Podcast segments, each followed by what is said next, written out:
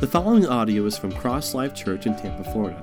We are a church that exists to help people find Christ, their place in the body, and their mission to the world. Our calling is to raise leaders and plant churches. So if you live in the Hudson area or near Wesley Chapel, you can also check us out at one of our other locations. For more information, visit us at crosslife.net. All right. We're going to jump right in this morning. We're going to be looking at John chapter 1, verses 35 through 50. We're going to finish the first chapter. Woohoo! Uh, today. So it begins, John chapter 1, verse 35 starts out this way the next day. And we learned last week that what happened the day before is that John was baptizing in the desert, and the religious leaders sent representatives out there to find out who John was and why in the world was he baptizing people and why all that was happening. Jesus comes on the scene. God reveals to John the Baptist who Jesus is, and he shouts out this uh, Behold, the Lamb of God who takes away the sin of the world. And so the next day, what happens, verse 35, is John was there again. But it specifies John was there again with two of his disciples. And it says, And when he saw Jesus passing by, he makes this same statement Behold, the Lamb of God who takes away the sin of the world. Now, you know, I've been pondering this a little bit, and but we know that John was sent to prepare the way of the Lord, to prepare for Jesus, the Messiah, the one who would deliver Israel once and for all and bring in God's everlasting kingdom, something that the Jews were looking for. So I'm just thinking, why didn't he just say, hey, look, here is the Messiah right here? He doesn't. He uses this phrase, behold the Lamb of God. And so when he calls Jesus, the Lamb of God. This is, we need to think about this. This isn't just John, but we understand what the writers were influenced, right? There was this divine inspiration on these writers to write. So this was this revelation. So, in essence, you could say that God, speaking through John, says, Behold, the Lamb of God. This, he's revealing that this is the perfect and ultimate sacrifice for sin. Now, we know that the Jews, uh, the Jewish priests, they would sacrifice lambs in the temple as sin offerings for the people, for their sins. Matter of fact, during that whole time, they sacrificed two lambs a day one in the morning at the morning sacrifice, and one in the evening in the evening sacrifice. And then also this idea so they're thinking, you know, behold the Lamb of God. They also would be reminded of the Passover that was celebrated every year by the Jews concerning their deliverance from Egyptian bondage, where what would happen is that each family would take a lamb and they would slay the lamb, that perfect, spotless lamb. And then they would apply its blood on the lintel and the doorpost of the house. And when that happened, um, God speaking to the children of Israel, he said, Listen, the blood will be a sign for you on your houses where you are, and when I see the blood, I will pass over you. No destructive plague will touch you when I strike Egypt. And so we know now, looking back, that this was a, a, picture or a shadow of what was to come through Christ. He would be the lamb who would be slain for the sin of the world. Now, in Hebrews chapter 10, verse 3, uh, the writer is commenting and he says that all of those sacrifices back then were an annual reminder of sins. And it's impossible for them to take away sins.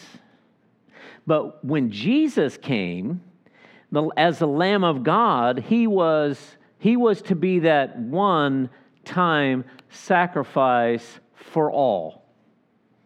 And so, John's proclamation of what he's saying, I think, would be first of all, would catch the Jews' attention, but he was trying to reveal something about who Messiah is and what Messiah has come for. Matter of fact, when you look through the whole Levitical priesthood, the whole Levitical system of sacrifice established by God in the Old Testament, they really just, all of them point to and are a picture of Jesus. Remember, um, oh, I don't know, it's been some years back.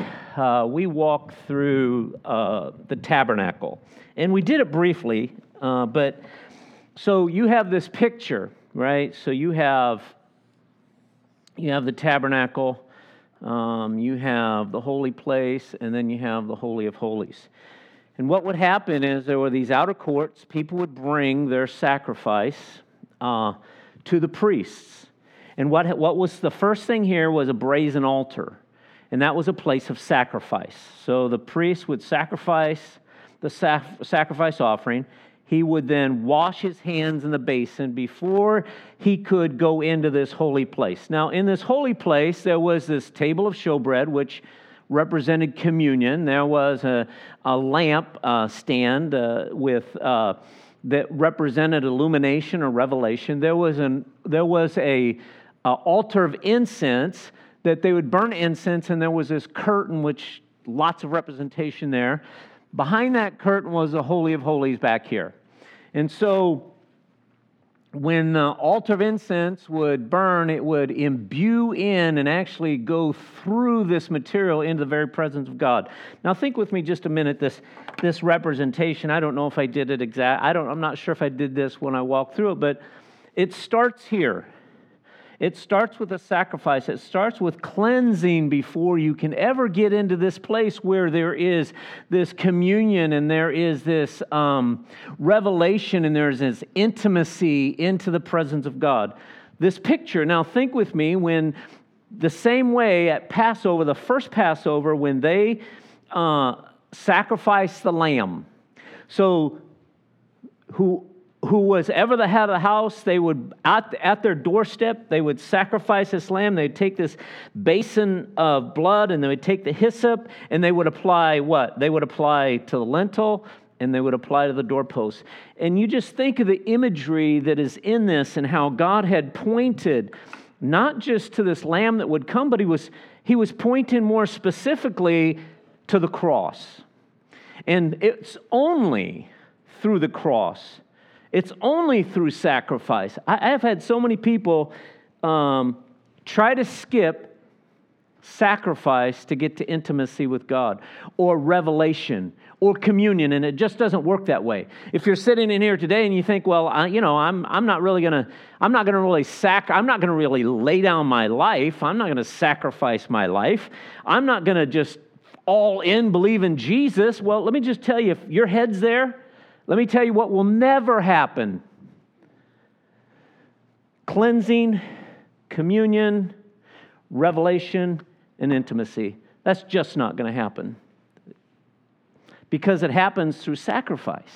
And so, this whole, it, to me, uh, this, this whole thing that begins to take place. Now, the Jews at that time, they would have been very familiar with this term Lamb of God because of Isaiah's prophecy, where it says, He foretold of the coming of one who would be brought like a lamb to the slaughter. And it goes on to say, whose suffering and sacrifice would provide redemption for Israel. And so, thinking about this, the Lamb of God, this is just the focus of the gospel. The focus of the good news is that we were in sin and we were separated from God.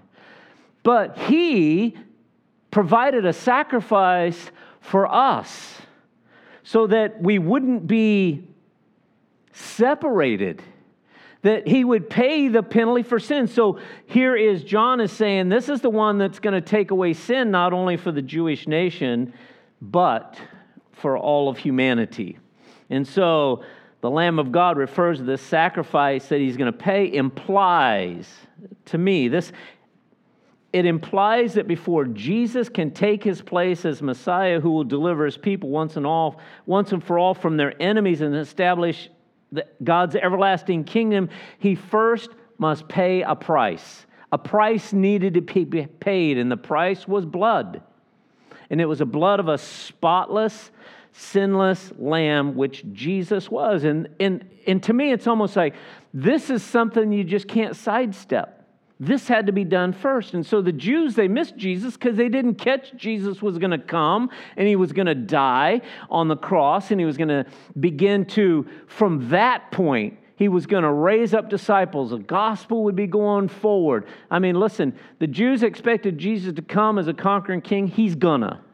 But this needed to be done first. And I think that John, you know, under the inspiration of the Holy Spirit, is going, he didn't say, This is Messiah. He said, This is the Lamb, because this comes first. Sacrifice comes first. We know that in 1 Peter chapter 1 verse 18 it says you know that it was not with perishable things such as silver and gold that you were redeemed from the empty way of life handed down to you from your forefathers but with the precious blood of Christ a lamb without blemish or defect. He was this is important. He was chosen before the creation of the world, but revealed in these last times for you. So, from the very beginning, God knew this was going to take place, and now this revelation comes of who Jesus is and what he had come to do. He came to bring deliverance, but the real deliverance that humanity needed wasn't deliverance from their human enemies, but their enemy, which is sin, which separates us from God.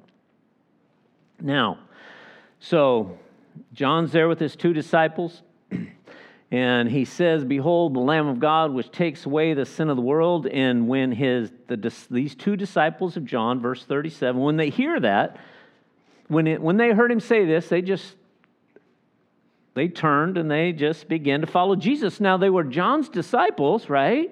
They were following John, but when John does this, they just begin to turn and they begin to follow Jesus. And this is exactly why John came. He came to prepare a way, he came to lead people to Jesus. So this is just what's happening. And, and it starts with these two disciples. Now, think about how this. You know, sometimes I like to drop myself in the story a little bit, and I'm, I'm just thinking, you know, John's there, just who knows what's going on. I don't know if he's baptizing, but he's there, and he's got two of his disciples with him. He makes this proclamation, and I'm sure the disciples are just kind of like, I don't know. Maybe they looked at each other and then they looked at John, whatever it was, and they just went, okay, all right. Now, it says, it doesn't say that Jesus was coming to John the Baptist. It, just, it says Jesus was passing by. So who knows how all that panned out? But Jesus is passing by. John acknowledges who he is. The two disciples leave him and they start following Jesus. Now, up to that point, nobody was following Jesus. So these are the first two. They began to follow Jesus. And what does Jesus do? He just stops and turns around and he looks at him. He says, What do you seek? Now, this has been really grabbing a hold of me uh, here in these last few days, just pondering on that. The question, he didn't say, Whom are you seeking? He basically says, What do you seek? And such I, I, I don't know, for me, it's just such a powerful question. He's going, he just stops and what are you, like, what are you looking for? And I think it's really a, a great question for us. What are you looking for? What are you seeking? Now, I can remember vividly when I came to Christ. I mean, I first of all, I know now that it was a Spirit of God nudging me. I knew that He was drawing me, but I, I know now I didn't know then. Here's what I knew I just knew that whatever it was that I needed was only going to be found in Him. It's like I'd, tr- you know, I'd reasoned in my mind all my life before, and I just, when that happened, I remember standing at that altar. I remember this peace coming over my life, saying basically in words to me, it was like, it's going to be okay. And, and I kind of picture this with what's taking place because the disciples, they're being drawn. There's some kind of a supernatural occurrence taking place right here. Because let me just ask you this when you first were drawn, when you first were nudged, that was not just a natural inclination, that, there was a divine. Uh, that was a divine instance taking place. Spirit of God revealing to you some way, drawing you in some way. And for me, I had no idea what that looked like, especially never being raised in church or any of that. But I just, I just knew that I needed to respond to that. And to me, it's almost like that's this with these disciples. Because their question, you know, Jesus turns around and he says, uh, uh, what do you seek? And I don't know if they went, uh, uh, uh, uh, I don't know if they knew what they were seeking. But the, they respond this way Well, where are you residing? Where are you staying? And, and at first, when I read it, I said, Well, it's a stupid response. And I thought, Well, if you would asked me when I was first there, Hey, what are you doing? I wouldn't. Uh, matter of fact, I, after I went to the altar, before I prayed the prayer, the kid come up, a guy come up to me and says, What are you doing here? I goes, I had no idea. But then I thought about it a bit, and maybe these disciples were just trying to get in a get an invitation to have a further conversation with Jesus.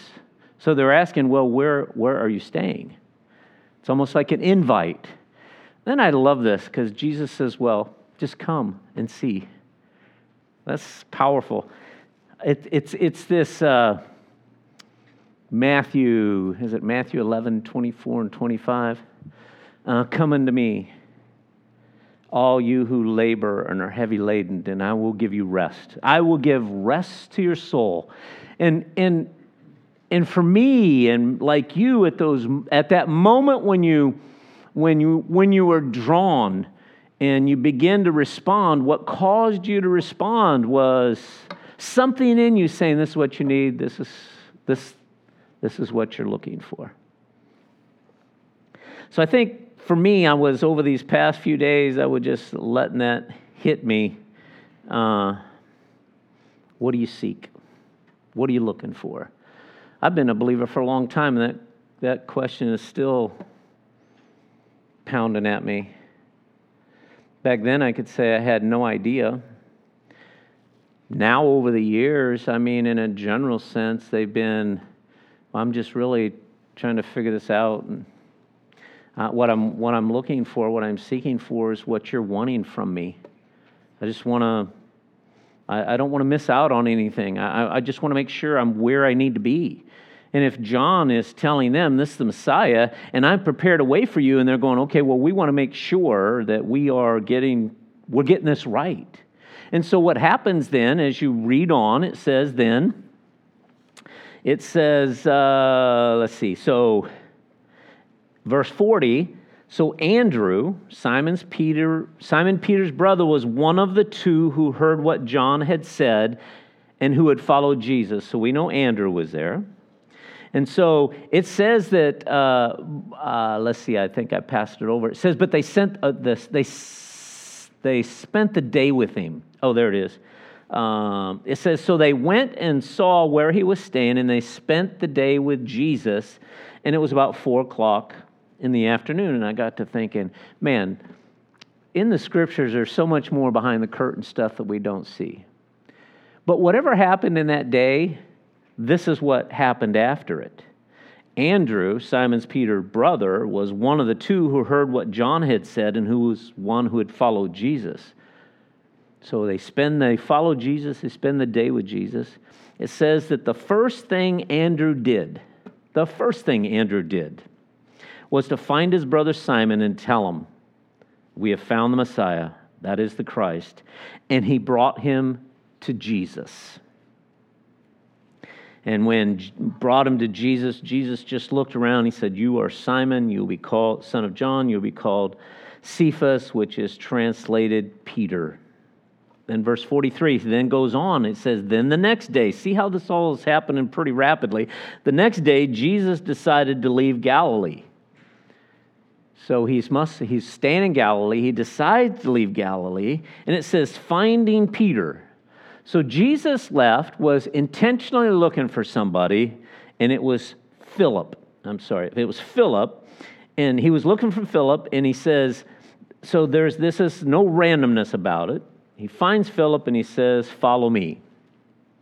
Now it goes on to say in verse 44 that Philip, like Andrew and Peter, were from the town of Bethsaida. So, in just these few short days, so it's a four day period that this is all taking place. It's happening really fast. The story moves from John preaching in the desert, preparing the way for Jesus, to Jesus coming on the scene and calling his disciples to himself. So then it says that Philip found Nathanael and told him, We have found the one Moses wrote about and about whom the prophets wrote. And it's Jesus from Nazareth. And we know that he responds and says, Nazareth? Can anything good come out of Nazareth? And that could be for a couple different reasons. One of them is Nazareth was just kind of a poor, out of the way village community from what was going on, or maybe it was from, we learn later on, I think it's in John chapter 7, uh, Nicodemus is. Uh, he had he'd already met with Jesus, and religious leaders are trying some kind of way to squash the whole thing. And Nicodemus seemingly speaks up to speaks up for uh, Jesus, and they said this in John seven fifty two. They replied to Nicodemus, "Well, are you from Galilee also? Look into it, and you will find that a prophet does not come out of Galilee." So maybe John, maybe Nathanael's going, "Whoa, Messiah! Whoa, there's nothing coming out of Nazareth." And so he says, when he asks the question, "Can anything good come out of Nazareth?" He, I love his response. He goes, "Well, just come and see. Just come and see." And I, I, I'm thinking about that. You know, a lot of times you're have people, they have a lot of questions. Maybe they're argumentative. And what are you going to do when that happens? Well, just do what Nathanael did. He said, Well, just uh, come and see for yourself. And I thought that's such a good reminder to us. The best way sometimes just to meet objections with other people is just introduce them directly to Jesus. Well, how do you do that? I can remember so many occasions talking to people, and uh, they're just you know, they're, they're like I was. You know, I remember the guy that first talked to me about Jesus, I just thought he'd bumped his head. He didn't know what he's going on. I was just like, are you kidding me? And this is what he did to me. He goes, you know what? Here's what I'm going to do I'm going to pray for you. And right there, he just prayed for me. And it's kind of been something that I do when I run into people. And, I, and I'll just stop right then and I'll just pray. I'll say, Father, I know you're real and I know you're drawing so and so to yourself. Here's what I'm asking I'm asking that when we leave, that somehow, some way, the only way that you can is you just speak into his life, that you would just reveal yourself to them. And, and here's what's interesting is what follows. So he brings, he says, Is anything, can anything good happen? And so Nathanael, you know, he just, he, he, he comes up, and when Jesus sees him, he said, he said, uh, uh, Truly, this is an Israelite in whom there is no deceit. He goes, Well, how do you know me? and Jesus said, Well, hey, I saw you while we were still sitting under the fig tree before Philip called you. Here's what's fun about this if God's drawing somebody, he's reading their mail, he already knows everything about them. It's, it's been amazing to me. I remember a good friend of mine, Steve, I was sharing Christ with him. He was saying things to me, you know, uh, just, you know, hey, this is how I think, this is how I feel, this is what's going on. I take him to church, the pastor's preaching, I'm sitting here, Denise is here, and then somebody, and then my buddy Steve.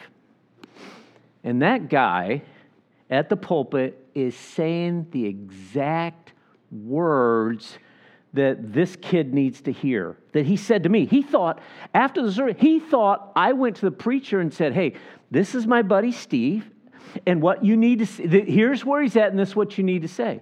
So what happens is he's saying that and i just see it. Over here he, he just leans out and he goes he looks at me like you dirty rat. But here's the deal when you're, when you're sharing Christ with people, just, just pray for them. Uh, ask God to reveal himself to him, and he will because he knows their heart. And it's almost to me, it's almost like here he's going, Well, well just, you know, you don't believe me? Eh, just come and see. And he comes to Jesus, and Jesus says something to him that could only be because God knows him. Hey, I know you. I saw you. How do you know me? Right? Well, well he knows them. Uh, just something to ponder on. But what happens in verse 49? Said, well, at that point, Nathanael declared, Well, Rabbi, you are the Son of God, you are the King of Israel. There was just this revelation that took place because of this encounter with Jesus. Verse 50 says, So Jesus said, Well, you believe because I told you that I saw you under the fig tree. You'll see greater things than that. Then he added, Very truly, I tell you, you will see heaven open and the angels of God ascending and descending on the Son of Man. Now, you know, there's a few things that I could see in these verses that I picked out that I thought were important, but I'm just kind of curious as we've been looking at them, is there anything that you see that uh, is valuable? Maybe something that you see in it, maybe something that we can learn uh, from? Anybody? In these verses. Don't be shy.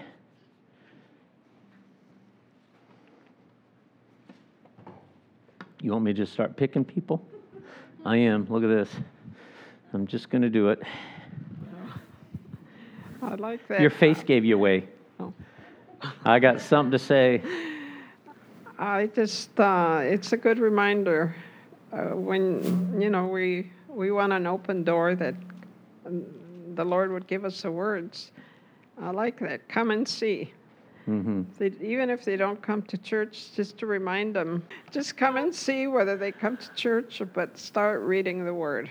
Mm. And uh, I find, no, I don't read. That's excuse. But I just pray that the Lord would uh, reveal Himself and that they will grab the Word because mm-hmm. those New Testaments are excellent to mm-hmm. share with people. Yeah, come find out for yourself. Somebody else? I just had to tell you that when you were telling that story about your friend, the day that I accepted Christ, I remember looking at my friend and thinking, what a dipstick. She told that pastor exactly about me. I'll never forget thinking that because I thought, I can't believe she would do that to me. It was a fairly big church. So God does do that. And it was just, it was amazing to me later to find out she hadn't talked to him after all. Alexandra, that happened to me. My buddy said, uh, you're tired of living the life you're living and it's Jesus that you need, that pastor said it from the pulpit. And when he did, it just went, just grabbed a hold of my heart. Amazing. God's amazing. Go ahead, Alexander. Well, um, I have a coworker. She's not working with me right now at the same site, but um, she told me that she was an atheist and uh, she was going to get surgery. And it was like a serious surgery. I can't re- because this was like four years ago. And I asked her, "Can I pray for you?" And she said, "Oh, I guess. And I prayed for her, and she was in tears all the time. And she said, Well, well thank you so much. This was very special for me. Uh, I don't know about her. I don't know if she's growing uh, now in the Lord. I, I don't think so, but that prayer touched her. And I think that the Lord does that sometimes. Just, you know, you put the seed there, and then He's in charge of it. Mm-hmm. Go ahead, Holly. You know, you, that you share. And that you know that God goes before you, that He's already there, He already knows what's in their heart, and you share and and just trust that the Lord will take care of it. And don't don't fret over it. And you know, our responsibility is to, you know, come and see, but God already knows where their heart is, so mm. we can't worry about that part of it. That's good. Oh, I'm going to do. Tim, can you help me for a second? You, Tim. Here, follow me. No, he didn't. No. Uh-uh. I, am just, this just hit me. This might make sense. It might not. Okay, Tim, I need you to behind the curtain. This is like the Wizard of Oz. Okay, here's a reality. Here's a reality. Okay, so I'm sharing Christ with Allie, and uh, let's just let's just just imagine. So I'm sharing. Here's a reality that we need to get. So he is here See? I don't see him. She doesn't see him, but he's here. So when I'm praying and I'm asking God just to open up her life, he's present. A very real reality that I think so often we miss out on. It's not, it's not some mystical thing. He is there. So it really should encourage us more that when we're sharing with people like you did, you just you pray for them. That's one of the things I love about Denise. If you're ever around her, uh, she's sick this morning, by the way. I took her out for a few days to get a break, and I got her sick. But it's just she when you if you say, "Hey, uh, this is going on," she will she'll just stop and pray because see she understands this right here that He is there and He will speak and He will meet the need. All right, did a fine job, Tim. Well, thank you very I mean, he was, he's the only person that looked like Jesus to me today, this morning. So, uh, let's see. I think, uh, I think Tony. Oh, go ahead, Daria, and then back toward Tony. Yeah. Um, so something that really grabs my attention here is that um, God knows us, and but He also said you see better things, that you see wonderful things happen mm. happening in the future. So that's something that excites me, that makes me very happy because it's not just that He knows us, but it's just the promises that He has made for us that He has tell us that's going to happen, they are going to happen. And so that's why it makes me really excited, very happy about it. Mm. Was it Suzanne or, or oh, both of you? Okay. So the part that kind of struck me was Nazareth, you know, can anything good come from here? And, you know, I think that's where sometimes people are so hesitant and they don't believe in themselves because things they've been through. And that's why it's so wonderful when we can encourage them. Jesus and God uses everybody. And there's just some of the out of our struggles, you know, a lot of times my devotions will kind of challenge me that sometimes in my worst times, that's when God is really working. And, um, you know, that's where He just gives us the people we need in our lives to get us through it. That's good. Tony? Well, she hit on the same verse that I was thinking. Uh, Nazareth, can anything good come from there? Or can anything good come from Land O' Lakes or Tampa or your neighborhood or your street or anything like that? When I look at this verse, I just see the word hope so big. Like it doesn't matter where we are. And, and, and we hear this from people say, you know what, that person, they'll never make it. They'll, they don't stand a chance in this world. Look what look where they live. Where, look where they come from. Now we, we know from history that there's a lot of people that have come out from neighborhoods that have made it somewhere where they know the Lord and, and are fruitful. But when I look at this, this is a powerful verse because it points that it does it regardless. We're talking here about Jesus, regardless of where you come from. If he came from a despised neighborhood like Nazareth, that was despised for some reason, maybe it was jealousy, there, there was uh, a rift between them. You know, there's some kind of a trouble between the, the people there. But still, from there comes the King of Kings. What does that tell us about the opportunities that we have in this world? That it doesn't matter what neighborhood someone comes from, hope is still there. Hmm, that's good. Anybody else? One thing I noticed was when Philip saw Jesus, he went and got someone else. And he didn't preach to him, he just took him to Jesus. And so often when we meet somebody and we in, invite them to something and they find Jesus. So it was it's just amazing to me how sometimes God works more when we're not trying it so hard, but when we're just living it and sharing, we think. Yeah, I like that. He knew who he was. He said, I know who you are. You're an Israelite, and in you there is no deceit. You know, one of the things that, in a big picture, that grabs me is coming to Jesus wasn't quite what I thought at all, but it was way more than I imagined. Isn't that good?